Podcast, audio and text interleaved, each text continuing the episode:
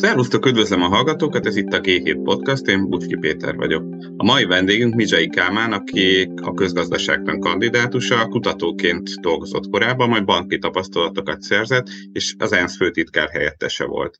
2007 és 2011 között az Európai Unió moldovai külön megbizotja volt, 2014-ben 14-ben pedig az ukrajnai polgári biztonsági ágazat reformjával foglalkozó uniós tanácsadó misszió vezetőjévé nevezték ki, és 2019-től a moldáv kormány kiemelt tanácsadójaként dolgozik. Üdvözöllek a műsorban. A mai témák pedig Moldova lesz, amiről hát nem sokat tudnak szerintem sokan Magyarországon. Talán annyit érdemes elmondani, hogy ez egy 2,6 milliós lakosságú ország, körülbelül a harmada akkora a területe, mint Magyarország, és hát sokszor csak úgy szokott bekerülni a hírekbe, hogy Európa egyik legszegényebb országa, nagyon sokan elvándoroltak az országból munkát keresni, és elég sok nehézséggel küzdött az ország, és most különösen az ukrajnai háború ennek a kisebb országnak is nagyon nagy nehézséget okoz. Üdvözöllek a műsorban! Szerbusz, szerbusz, és üdvözlöm a hallgatókat, és örülök, hogy Moldováról fog most beszélgetni. Az az érdekes, hogy ez a, erről az országról ugye még annyit lehet tudni, hogy egy területi nehézsége is vannak, hiszen van egy Nyeszteren túli területe, ami kvázi egy el nem ismert államként, orosz lakossággal, egy különálló áramként működik, ami gondolom azért most az ukrán-orosz háború kapcsán elég komoly problémákat okoz. Mit lehet erről a területről tudni, mennyire része ez, nem része Moldovának, és milyen nehézséget okoz ennek a helyzetnek a kezelése ebben a helyzetben? Na, hát sok mindent le, lehet és kell erről mondani. Ugye egyrészt Moldova. Moldova, vagy Moldovai Köztársaság hivatalos nevén, ez azért is fontos, mert igazából Románián belül és van egy moldovai rész, sőt a moldovai rész Románián belül történelmileg sokkal karakteresebb, mint az a moldovai köztársasága, amiről most beszélgetni fogunk. Ez a kettő az ugye egymás mellett van. A Moldova a Románia és Ukrajna között közé van be ágyazódva, valóban kis ország, hogy hány ember lakik itt, azt borzasztó nehéz mond, megmondani. Említetted a 2,6 milliót, bizonyos számítás szerint biztos ennyi. Eredetileg, amikor Moldova független lett 91 végén, ez több mint 4 millió lakos ország volt, de a Nyeszter mellékkel együtt, azt mindjárt rátérek az ottani helyzetre. A, a mellék nélkül az ugye volt olyan 3,6 millió, rengeteg ember dolgozik külföldön, főleg Olaszországban, hiszen a román nyelv alapján az olasz egy hónap alatt ilyen hát ilyen háztartásbeli munkás szinten elsajátítható, vagy építőipari munkás szinten. Annak idején Portugáliába és Spanyolországba is sokat mentek a, ott építkezésekre, amikor az európai, bajna, európai a futball Európa bajnokság volt, arra építkeztek. És hát sokan dolgoznak Oroszországban is. Tehát, hogy most mennyien vannak pont itt, hát mondjuk akkor, hogy kettő-hat az úgy nagyjából igaz lehet. Annyiban, hogy karácsonykor meg húsvétkor sokkal többen. Igazad van, ahogy mondod, hogy kevés, keveset tudunk róla, miközben, miközben ugye a szomszédunk szomszédja, mind Romániának, mind Ukrajnának szomszédja. Ami a Nyeszter melléket illeti, ott korrigálnék, a, mondott, hogy orosz lakta. A, az utolsó népszámlálás ott még a Szovjetunió idején volt, akkor nagyjából úgy nézett ki, hogy 40% moldovai, tehát most, hogy moldovainak vagy románnak nevezed, ez egy politikai kérdés, de minden esetre nem orosz és nem is ukrán. És egy olyan 30-30 százalék volt az orosz és ukrán.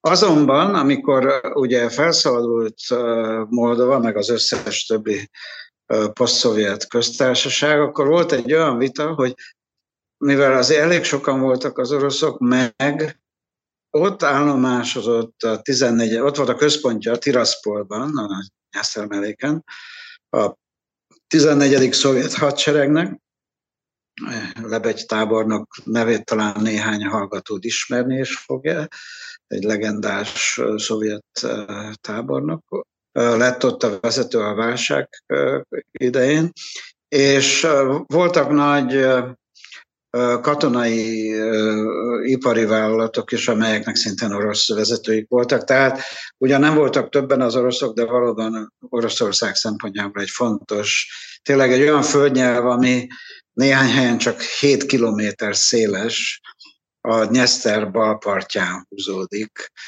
de mondom, bizonyos szempontból az oroszoknak fontos volt, meg az ukránoknak is, úgyhogy 91-ben volt egy három hónapos hát ilyen polgárháborús helyzet, utána egy tűzszünet, és az a tűzszünet 90 egyet mondtam, kiavítom, 92 márciusában kezdődött ez a polgárháború, júniusáig tartott, és ez a tűzszünet, amit akkor megkötöttek a Jelcin közvetítésével, az ugye akkor még egy más Oroszország volt, az a tűzszünet a mai napig is tűzszünet, nincs rendezve a dolog, tehát jogilag a terület természetesen Moldova része, hiszen a, az országok, amikor a Szovjetunió szétesett, akkor úgy állapodtak meg az elnökök, hogy a, a, a köztársaságok, Szovjetunión belüli köztársaságok határai, azok maradnak országhatárok.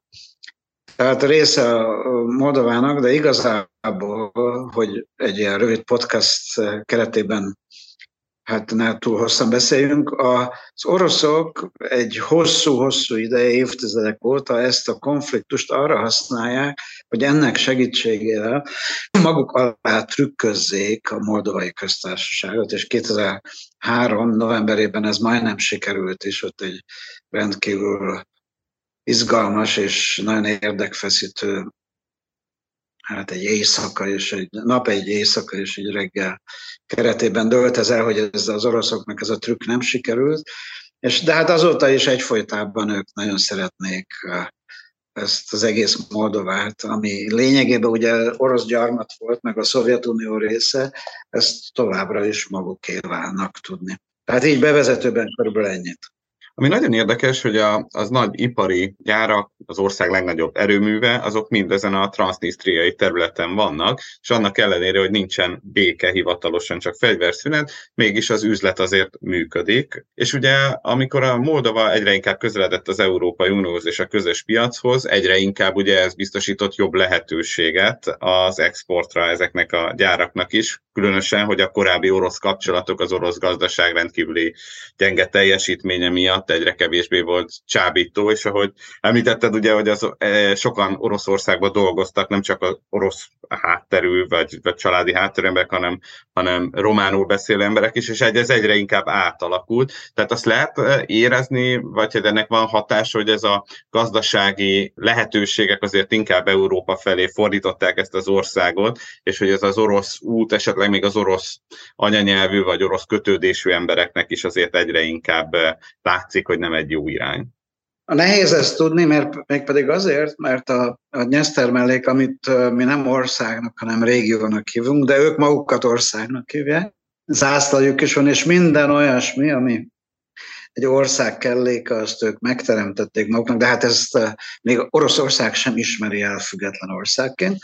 Szóval való igaz, hogy a, a, a Nyeszter melléken van három, négy, négy komoly ipari gyár, amelyek mindegyike akkora, ami hát a maga nemében az egész, ország, egész Moldován belül nagynak számít, különösen a, a fémművek, a, aminek egyébként az a neve, hogy moldovai fémművek, a Nyeszter balpartján, Ribnyicában, tehát a Nyeszter melléki területen, hogy ezek a komoly exportőrök Európában, hát a komoly az nem Európa szempontjából komoly, melyen 0,01 százalékos, de a, a Moldova és különösen persze a nyesztermelék szempontjából így van.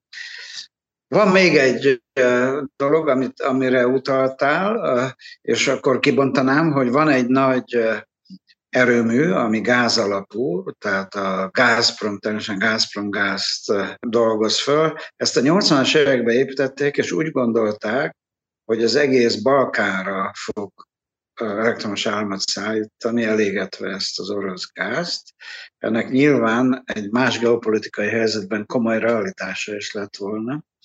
De hát mivel ez egy el nem ismert szeparatista kis földnyelv lett, ezért ez a dolog nem valósult meg, de Moldovába továbbra is szállítanak elektromos áramot, és Moldova szempontjából ez nagyon fontos.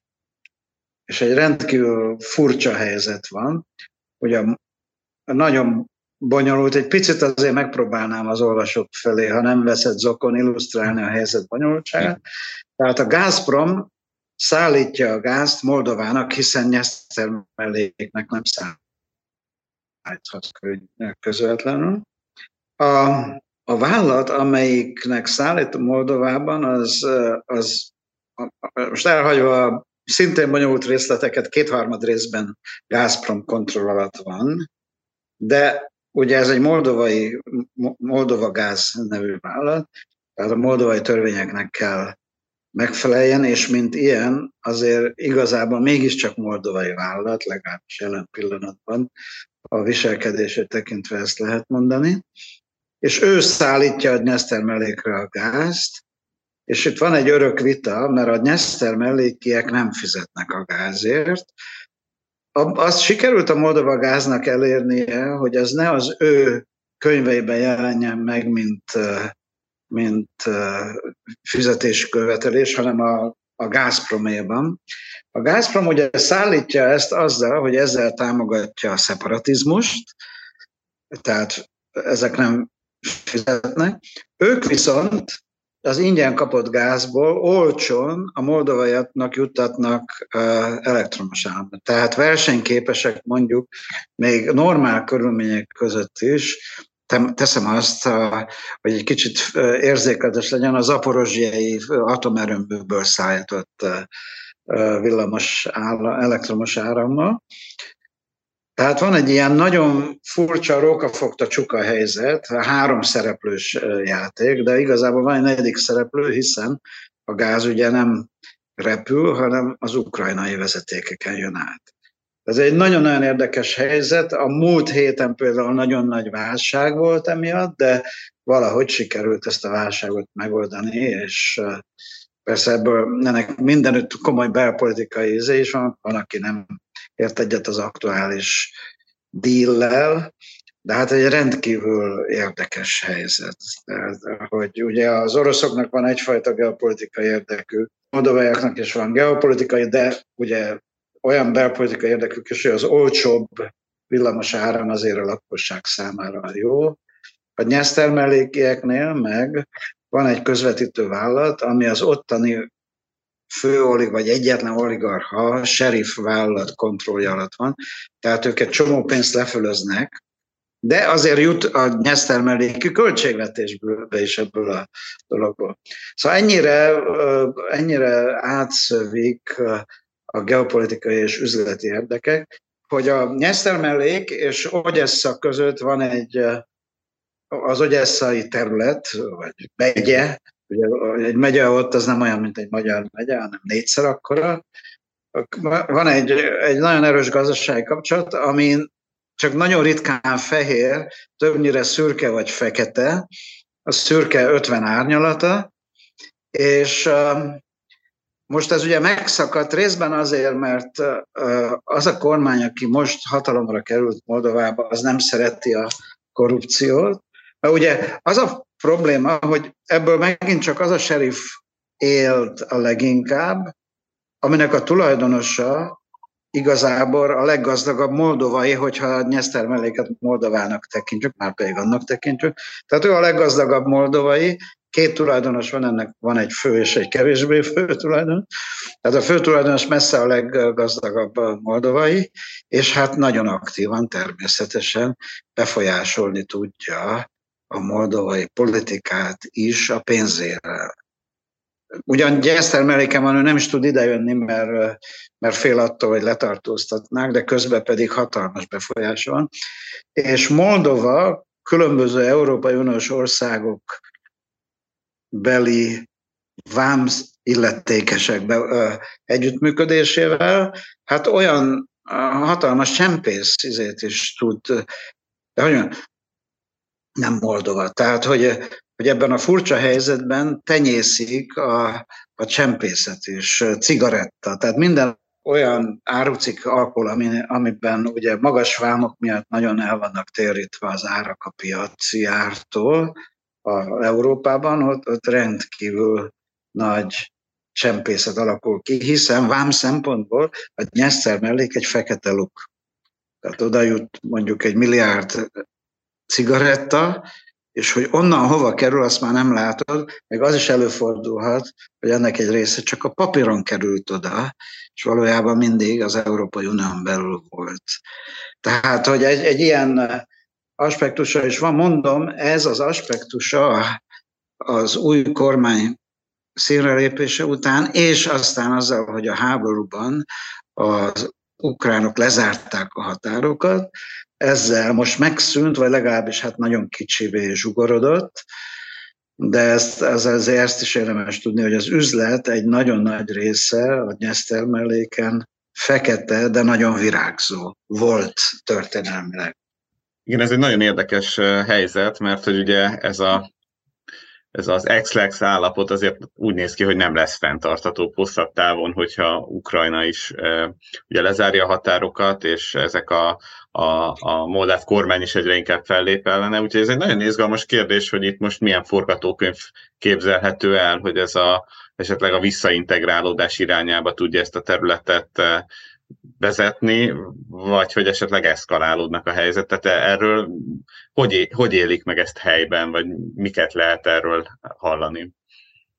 Hát egyrészt azt mondanám, hogy annyira jó a kérdés, hogy én ezzel most a közelmúltban egy, hát nyilvánvalóan teljesen zárt előterjesztést írtam, amiben öt, a háború öt lehetséges kimenetelét vázolom föl, és azt, hogy ennek milyen hatása van erre az egész történetre, és nagyon különböző kimeneteleket tud indukálni ez a, hát ez a tektonikus változás, ez a háború, és az, hogy mi lesz belőle. Amikor azt mondja, hogy a háború kimenetele, akkor nem csak végeredményre kell gondolni, hanem potenciálisan elhúzódó különböző dolgokra. És erről nem is nagyon tudok itt persze nyilvánosan a magyar hallgatóknak többet mondani ennél.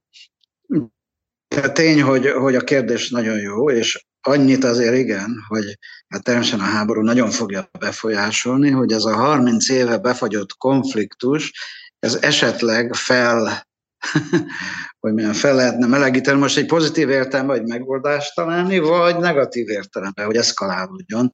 Hát nagyon érdekeltek vagyunk abban, hogy ne eszkalálódjon, és a Nyeszter mellékiek is érdekeltek abban, hogy ne eszkalálódjon. Hát legalábbis ez a két résztvevője a játéknak, ami, amiből egy picit felvillantottam a gázügy kapcsán, azok érdekeltek abban, hogy ne eszkalálódjon a helyzet. Tehát persze vannak nemzetközi partnerek is. Talán még annyit érdemes itt elmondani, hogy itt a, a gázellátásról volt szó, de az Ukrajnát érő eh, rendkívül aktív és hát nagyon nagy károkat okozó orosz rakétatámadások ugye az áram ellátást nem csak Ukrajnában veszélyeztetik, hanem, hanem Moldovában is, a két országnak az elektromos rendszere az tulajdonképpen egybe van épülve, és ahogy én néztem ezeket a, a bombázásokat, az elég sok olyan transformátor áramlást is érintett, ami Moldova felé szállítja az áramot, hogy ez mennyire okoz problémát. Én láttam ilyen beszámolókat, hogy teljes sötétség van Kisinyó főutcáin. Mennyire Igen. sikerült ezen úrá lenni? Az a megállapodás, amiről beszéltem néhány perccel ezelőtt, az ebből a szempontból is fontos. Tehát valóban mind az ukrán, mind a moldovai elektromos hálózat, az most a nyáron a háború következtében nagy sebességgel rákapcsolódott az európai hálózatra. Ez egy nagyon fontos dolog, és pusztán azt lehet megkérdezni, hogyha ez ilyen gyorsan ment, akkor miért nem ment korábban. Ezzel kapcsolatban nagyon sok kérdést lehet föltenni, de a lényeg az, hogy most ment, és amikor Ukrajnában ugye a nagy bombázások, az energiarendszer nagy lebombázása volt, akkor valójában, hát, hogy egyrészt már kétszer átjött hozzánk ilyen rakéta darabkák is, mert ugye az, meg az oroszok néha átlövik Moldova fölött, amit, mert hogyha a Fekete-tengerről lőnek, akkor van olyan, hogy fölöttünk lőnek egy-két dolgot át, ami, amit Moldova természetesen nagyon rossz néven vesz. Volt egy olyan nap igazából, amikor az áramellátás az egész országban, hát ki lehet kapcsolva azért, mert olyan egyensúlytalanságok jöttek létre, hogy technikailag az volt a, az egyetlen prudens megoldás, hogy lekapcsolni, majd pedig. Most a lényeg az, amit mondani akarok, hogy a Romániából jövő elektromos energia, tehát ez úgy van megalkotva, hogy az is átmegy, ezzel kucsurgánnak hívják azt, ahol azt a, a Nyeszter melléken ilyen nagyon nagy áramtermelés folyik gázból, amit korábban nem tettem, de a Romániából jövő áram is átmegy a kucsurgáni alállomáson, úgyhogy ez a rókafogta csuka helyzet, ez még erre is igaz, ráadásul, úgyhogy az, hogy sikerült egy kooperatív megoldást találni, az, az nagyon fontos Moldova nem csak, és jó, ebből a szempontból jó a kérdés, hogy nem csak abból a szempontból, hogy hogy olcsóbb ezt az áramot kapni, mint mondjuk Romániából, ahonnan szintén jön áram, hanem a kucsurgán tudja biztosítani az elektromos hálózat kiegyensúlyozását abban az esetben, hogyha Ukrajnában egy további ilyen nagy sok lesz. Valószínűleg most már a megrázkodtatások kisebbek lesznek, mint azon a november, most nem emlékszem pontosan hanyadikai napon, amikor én a tornateremből jöttem haza, és hát ugye egyrészt ott ért a tornaterembe, ezért, tehát minden elsötétült, de amikor jöttem haza, akkor ugye mindenki ment haza, és nem volt a közúti világítás sem működött, és a rendőrök nem tudtak ilyen gyorsan kimenni, úgyhogy teljes káosz volt. De ez olyan két órán keresztül tartott. Én azt hiszem, hogy most már egyre kisebb a valószínűség annak, hogy ekkora káosz kialakuljon ezek miatt, az intézkedések miatt. Meg azért is, mert ugye amit Ukrajnában most már az egyre kevesebbet tudnak lebombázni. Mert kisebb most már az ukrajnai elektromos rendszerben a terhelés, tehát kevesebben tudnak egyszerűen kiiktatni, de azért is, mert az ukránok javultak abban, hogy útközben leszedjék ezeket a bombákat. Tehát természetesen még károkat tudnak okozni, de azért ennek csökkenő a hatása. 2016 óta érvényes a Moldova és az Európai Unió között a szabadkereskedelmi megállapodás, tehát hogy vám nélkül, de bizonyos esetekben kontingensekkel korlátozva tud kereskedni Moldova Európával. Ez mennyire tudott az ország gazdasági fejlődésében segíteni? A legnagyobb probléma talán az volt, hogy amikor a szovjet gazdaság összeomlott, akkor nem nagyon volt munka, és azért is kellett külföldre menni, és hát az ország alapvetően ugye a mezőgazdaságban volt elő, erős, lette ennek a hatása, hogy több munkahely létrejött. Én azt néztem, hogy autóipari összeszerelő üzemek azért már jelentek meg az országban, tehát ez mennyire érezhető, és mennyire tud ez, ez perspektívát adni a, annak az embereknek, hogy helyben is tudjanak hosszú távon élni. Igen, tehát, tehát az egyik, Ralvan, uh, Moldova nagyon szegény ország, földrajzilag is rossz helyen fekszik, és az a ez a megoldatlan konfliktus is folyamatosan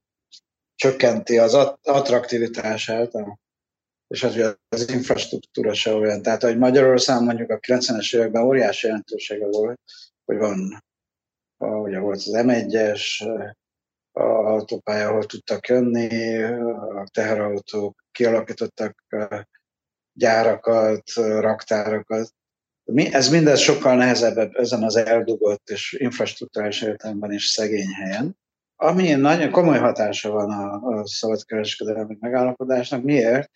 Mert sikerült, ugye Moldova része volt a Szovjetuniónak, és, és nagyon be volt ágyazó gazdaságilag korábban.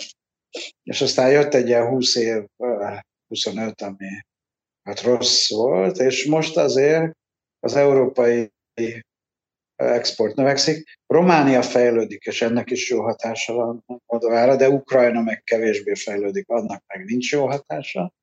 Ez a két szomszéd. az orosz gazdaságról nagyon-nagyon sikerült lekapcsolódni, és ez egy komoly történelmi tény. Tehát az orosz, és most idén, télen, azzal, hogy az, az oroszok, ahogy szokták, zsarolásra használják a, az energiát, főleg gázt, ezzel a saját lábukba lőnek sorozatlövést, mert ezzel Moldovát is, mint mindenki más, leválasztják magukról, és Moldova kialakította már korábban exportban, főleg Európa felé, de most már az importot is. Tehát most a románok sokkal-sokkal többet tehetnének azért, hogy a Romániával az integráció erős legyen. Tehát miközben politikailag hát nagyon közel érzik magukat Moldovához, eközben én a hajmat tépem, amióta 15 éve Moldovával foglalkozom, hogy hogy például az energia terén, milyen, meg az infrastruktúra terén általában milyen keveset csináltak a románok azért, hogy Moldovát integrálni tudják saját magukhoz. De oké, okay, azért ez a dolog mégiscsak folyik, lassanként előrefele megy, míg Oroszország meg eltolja magától Moldovát, és persze a háborúval ez még inkább felerősödött.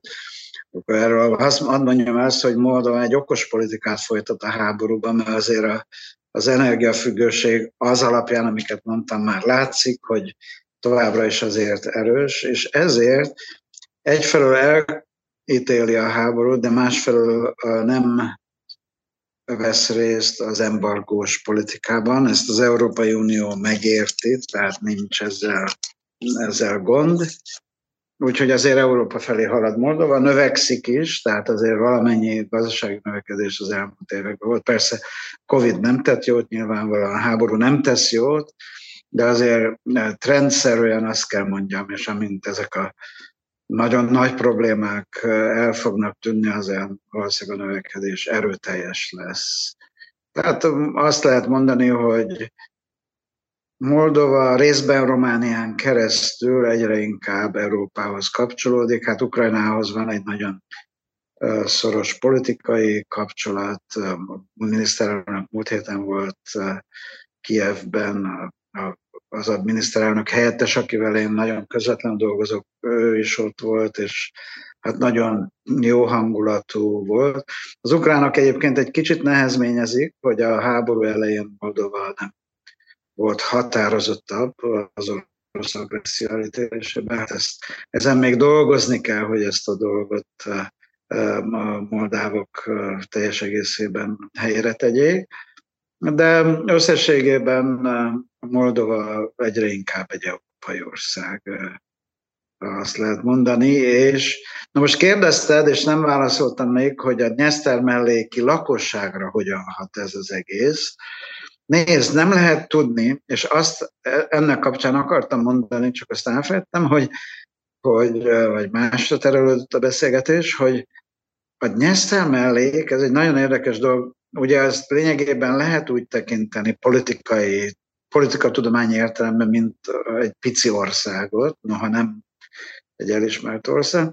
A politikai rendszere az sajnos nagyon bemerevedett. Tehát korábban voltak igazán kompetitív választások, ez sose volt egy mintademokrácia, de kompetitív választások voltak, és persze mi, az Európai Unió nem ismerhettük ezeket el, hiszen egy el nem ismert területnek a, a választásai voltak, de, de szóval volt politikai pluralizmus, volt média pluralizmus, most pedig ez nagyon meg, szóval megszűnt, sőt, politikai üldözöttek vannak.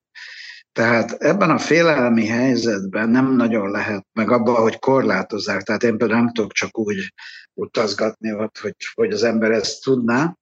Tehát igazából nehéz ezt tudni. Az ember a, a, olyan analogiákra hagyatkozik, hogy hasonló helyzetekben mennyire volt a lakosság félrevezetve vagy sem. Én élek a gyanúperrel, hogy ennek a nyesztermelléki lakosságnak egy része csak nem meri mondani, de valójában nagyon nem szeretne ebben az izolált helyzetben maradni, meg az Oroszországhoz se szeretne tartozni, de az tény, hogy egy nyesztermelléki politika, vagy propaganda az egy nagyon orosz egyértelműen orosz propaganda. Tehát, hogy nem is orosz párti, hanem hát ez teljes egészében egy, egy, egy lényegében ez egy helyi orosz, a demokrácia minden nélkülöző propaganda. Tehát nyilván az agymosásnak is van valamennyi szerepe, vagy valamennyi eredménye, de talán felteszem, hogy azért sok ember azért átlát ezen. De hát ők mindenért Moldovát, vagy Magyarországon mindenért Brüsszel felelős, itt, Moldova, itt Nyesztermelke mindenért Moldovát teszik felelős. Ez mindig más. Ez a más itt, ez Moldova. Ami még nagyon érdekes lehet, hogy ilyen helyzetben, ami azért egy elég komplex geopolitikai probléma, mennyire hajlandók befektetők Moldovát választani. Itt ugye sokszor van arról szó, hogy most Ázsiából inkább eh, olcsó európai központi piacokhoz közeli országokba vinnének termelést. Ennek lehet Moldova egy kicsit a nyertese? Hát most ugye ez épp egy rossz időszak, mert ugye a háború mellett vagyunk, lehetne, de ehhez egyrészt remélhetőleg meg fog változni a belpolitikai helyzet, és akkor lehet, amennyiben az oroszokat vissza lehet tartósan, és hogy mondjam, valamilyen értelemben szerződésileg szankcionáltan vissza lehet szorítani Ukrajnába. Az egy fontos téma, az a legfontosabb. Na most, ami még nagyon fontos, az a szabadkereskedelem megállapodás az nagyon jó, de még az infrastruktúrát. Most tettek egy nagy lépést, visszaállamosították a repülőteret egy illegális orosz oligarchának való kiárosítás után, ami néhány éve volt, most visszaállamosították a repülőteret, hogyha sikerül a repülőteret jól menedzselni, a kisnyói repülőteret, és bővíteni majd, hát ez is egy fontos dolog. Ami még fontos, az persze az a Moldovától a Romániával összekötő utak, meg hát amikor Ukrajnában béke lesz, ott azért várható egy hatalmas gazdasági fellendülés, ha az oroszokat ki lehet iktatni, és abból Moldova megint csak valamelyest részesedni fog tudni, de egy kicsit azon is múlik, hogy mennyire ügyesek a politikusok, mert nagyon sok európai pénzt kapnak, különösen, és ezt még nem mondtuk, de tegyük hozzá, hogy a nyáron Moldova és Ukrajna tagjelölt országokká váltak. Tehát ez a tagjelölti státusz, meg az, hogy egy háborús zónában vagyunk, ez azt jelenti, hogy, hogy megnövekszenek. Már is megnövekedtek, de még inkább meg fognak növekedni az európai pénz ezek, de hát természetesen um, nagyon fontos, hogy ezeket a pénzeket jól használjuk, úgy, hogy az hát például infrastruktúrát komoly mértékben javítsa. Ezek nagyon-nagyon-nagyon fontos ügyek, hogy ez a pénz ez tényleg jól legyen használva. Ugye egyelőre válságkezelés van, retteltes mértékben emelkedtek a a gáz és elektromos energia árak, fűtés árak, úgyhogy egy csomó pénzt egyszerűen lakossági támogatásra kell költeni, mert hiszen ez, ez tényleg szegény ország. Na, erre is mondanék majd valamit, hogy szegény. Persze a szegény ország, és hogyha sokszorosára növekszenek a, a, a, a közművek árai, az, az, az nagyon sok embert hoz lehetetlen.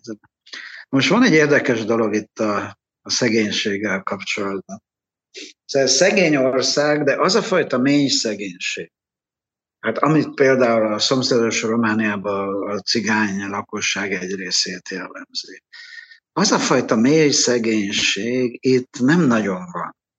Tehát egy eléggé egalitár, ahogy az ember járkál az országban, és én sok helyen voltam, tehát tényleg sok helyen van a WC az udvaron, de, és, és ugye azt is még hozzá kell tenni, hogy ez egy agrár, visszaagrárosodott ország. Tehát a Szovjetunió után egy csomó ipari létesítménynek a létjogosultsága megszűnt, és mivel azért akkor is a lakosság egyharmada úgy körülbelül agrár helyzetben volt, tehát most lehet, hogy valahol iparüzemben dolgozott, de haza a a falusi házában, meg, meg ilyenek.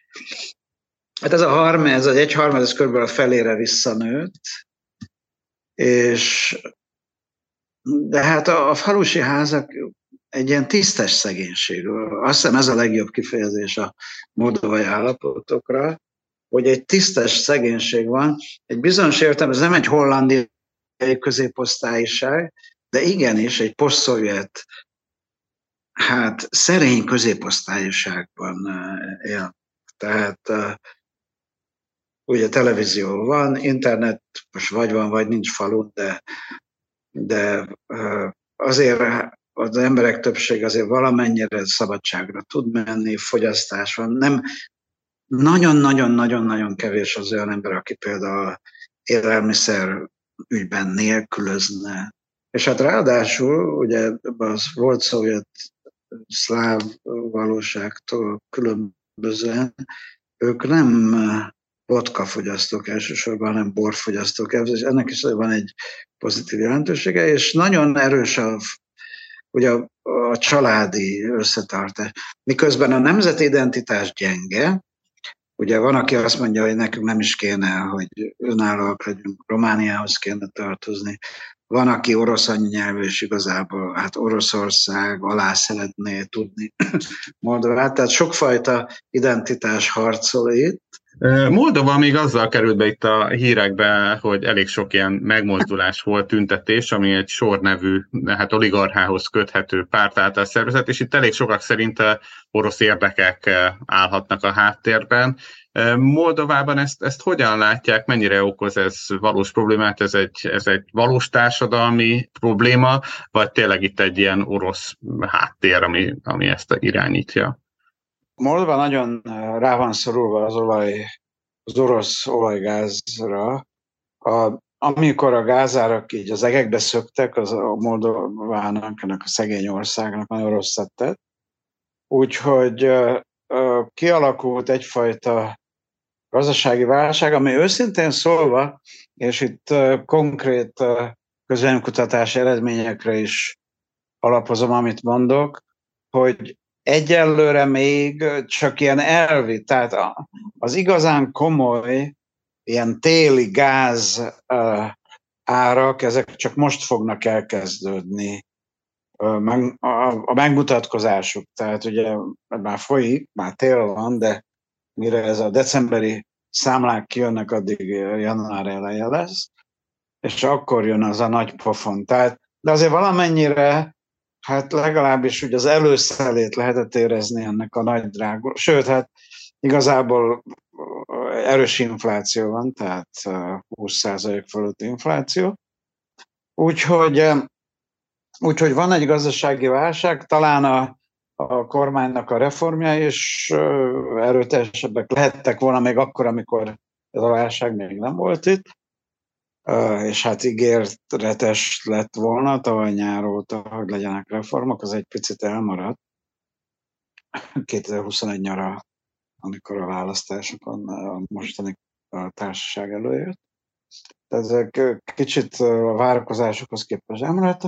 Na most a, ugye az oroszok ebben a háborús hevületben, amiben ők vannak, ők ezt a nyugat-európa barát kormányt ezt szemmel láthatóan igyekeznek megdönteni, és valóban felhasználják Ilán Sort, aki, ahogy mondod, egy oligarha, ő, ő el is lett ítélve, de aztán valahogy még az előző kurzusban valahogy kikerült az országból, és most Izraelből irányítja a pártját, meg ezeket a tüntetéseket, rendkívül hát tehát ő tényleg egy köztörvényes bűnöző, um, és, um, és hát vannak ezek a hétvégi tüntetések, amiket ő pénzelt, tehát az abszolút konkrétan tudható, hogy akik oda elmennek, idős emberek, azok pénzért mennek oda.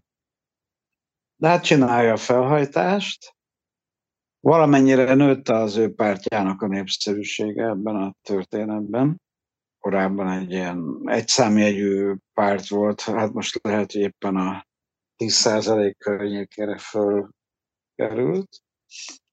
Uh, igen, tehát itt mindenképpen egy uh, az oroszok uh, kezét lehet látni. Ebben már annál is inkább, mert hát nem is titkolták, hogy a sor pártjának a küldöttsége Moszkvába is ment a mostani időszakban, ami azért önmagában is egy uh, ízléstelen dolog, hát még, tehát pontosan lehet tudni, hogy, hogy megpróbálják az oroszok. És hát az orosz tévében ő neki most jó a sajtója, tehát minden, mindenhonnan látszik, hogy az oroszok őt támogatják.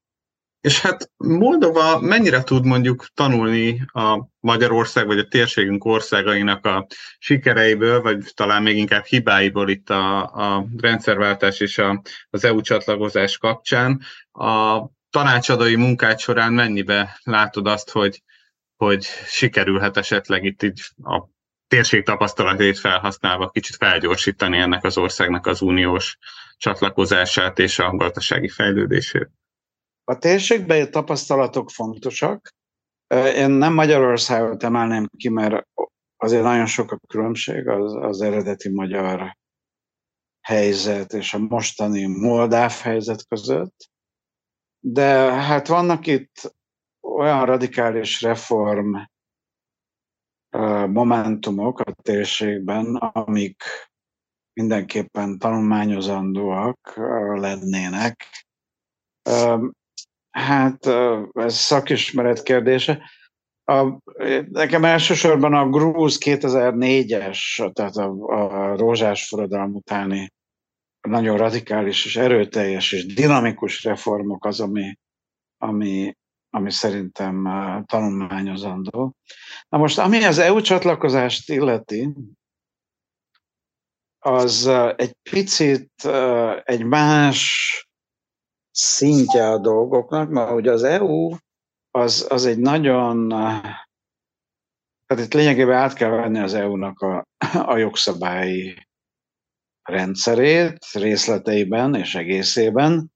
Ez egy nagyon nagy munka, és az EU számára lesz egy nagyon nagy munka, hogy azt gyakorlati tevékenységé formálja és megértse, két dolgot tulajdonképpen. Az egyik az, hogy egy ilyen országban, hát még Magyarországon is, de az egy ilyen országban, mint Moldova pláne, meg hát látjuk a Schengeni, tegnapi Schengeni ügyek miatt, hogy ugye Bulgária és Romániával kapcsolatban is ez fölmerül, hogy ahol az informalitás nagyon, és ugye a korrupciós um, veszélyek nagyok, ott az csak egy lépés, hogy a jogszabályokat átveszed, mert a jogszabályokat alkalmazni is kell, és hogyha a bírósági rendszer és az ügyészi rendszer korrupt, már pedig Moldovában az, akkor, akkor azt is meg kell nézni, hogy azt a rendszerváltást hogy lehet elérni,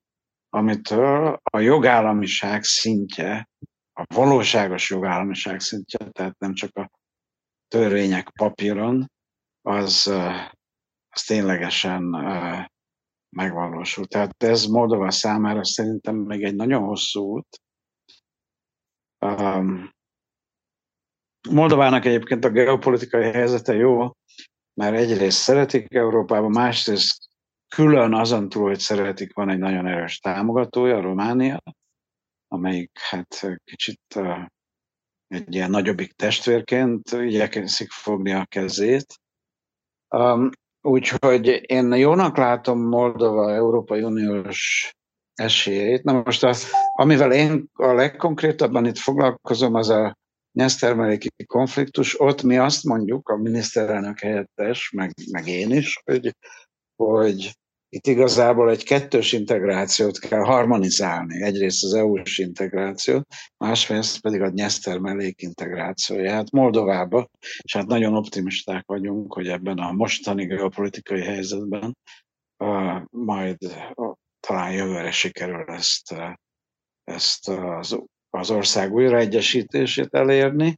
és ez egy lökést tud adni az Európai Uniós csatlakozáshoz, de nagyon komoly kormányzati teljesítményre van szükség, hogy Moldova képes legyen Európai Uniós országá válni. Köszönöm szépen, és sok sikert a munkához, és köszönjük a beszélgetést. Én is köszönöm szépen. Köszönjük a hallgatóknak is a figyelmet, és hogyha tetszett a műsor, akkor iratkozzatok fel ránk ott, ahol a podcastotokat hallgatjátok, és ha tehetitek, akkor támogassatok minket, mintha előfizetnétek egy lapra a g7.hu per támogatás oldalon. Én Bucski Péter vagyok, ez pedig a G7 Podcast volt. Köszönöm a figyelmet.